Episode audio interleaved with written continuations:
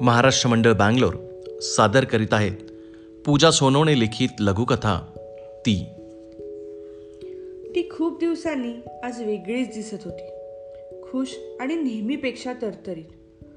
जणू काही वेगळंच घडणार होतं आज. सारखं घड्याळाच्या काट्याकडे पाहत काम संपवणारी ती आज मात्र वेगळ्याच जगात होती.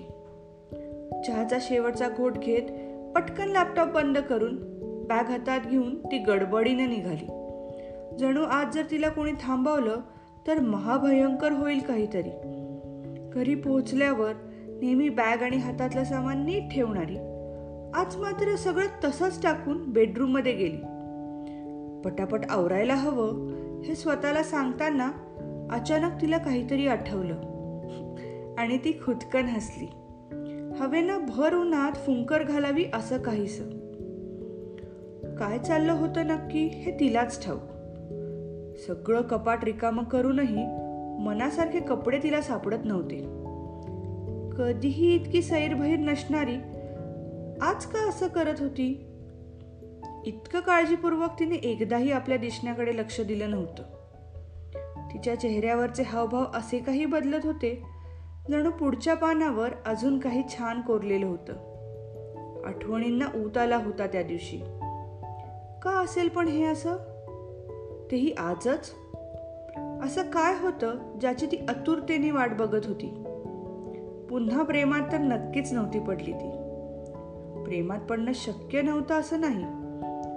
अनेक जण तिच्या एका होकारासाठी काहीही करू शकले असते. इतकी लाघवी आणि सुंदर होती. पण तिने मात्र सगळेच दरवाजे बंद केले होते. आपण भलं आणि आपलं काम भलं आणि आपलं आयुष्य त्याहून भलं. घड्याळाकडे पुन्हा बघत स्वतःशीच काहीतरी जुळवाजुळवत करत ती अजूनही आवरतच होती. निघायची जसजशी वेळ जवळ येत होती तसतसं तिला धडधडत होतं. मनात नक्की कोणता विचार सतावत होता हे कोणाच ठाऊक. कॅबमधून जाताना वेळ काही केल्या सरत नव्हता आणि रस्ता काही केल्या संपत नव्हता. तसं ट्रॅफिक जास्त नव्हतं खरं. पण आज ती विमानाने जरी गेली असती तरी तिला असंच वाटलं असतं कदाचित. पोचल्यावर एक सुस्कारा सोडत गाडीतून उतरली. गेटशी पोहोचताच जरा थबकली. इथून आत गेल्यावर परत फिरणं शक्य नाही हे स्वतःलाच समजावत आत गेली. कराल ना सगळं मॅनेज? एकटीने जमेल ना तुम्हाला हे? समोरच्या बाईंना उत्तर देत मनाशी हसत म्हणाली मी पूर्ण प्रयत्न करेन. काही कमी पडू देणार नाही. त्या तान्हुला जीवाला हातात घेत ती म्हणाली तुझी आई आणि बाबा मीच आहे. आपण आपलं असं सुंदर विश्व उभं करू. सगळी सुख देऊ शकेन की नाही मला माहिती नाही. पण गरजेचं सगळं नक्की देईन. तुला कधीच एकटं सोडणार नाही. अगदी शेवटच्या श्वासापर्यंत. इतकं समाधानी तिला गेल्या कित्येक वर्षात कोणीही पाहिलं नव्हतं. लग्न न करणं हा तिचा निर्णय पक्का होता आणि मूल दत्तक घेणेही.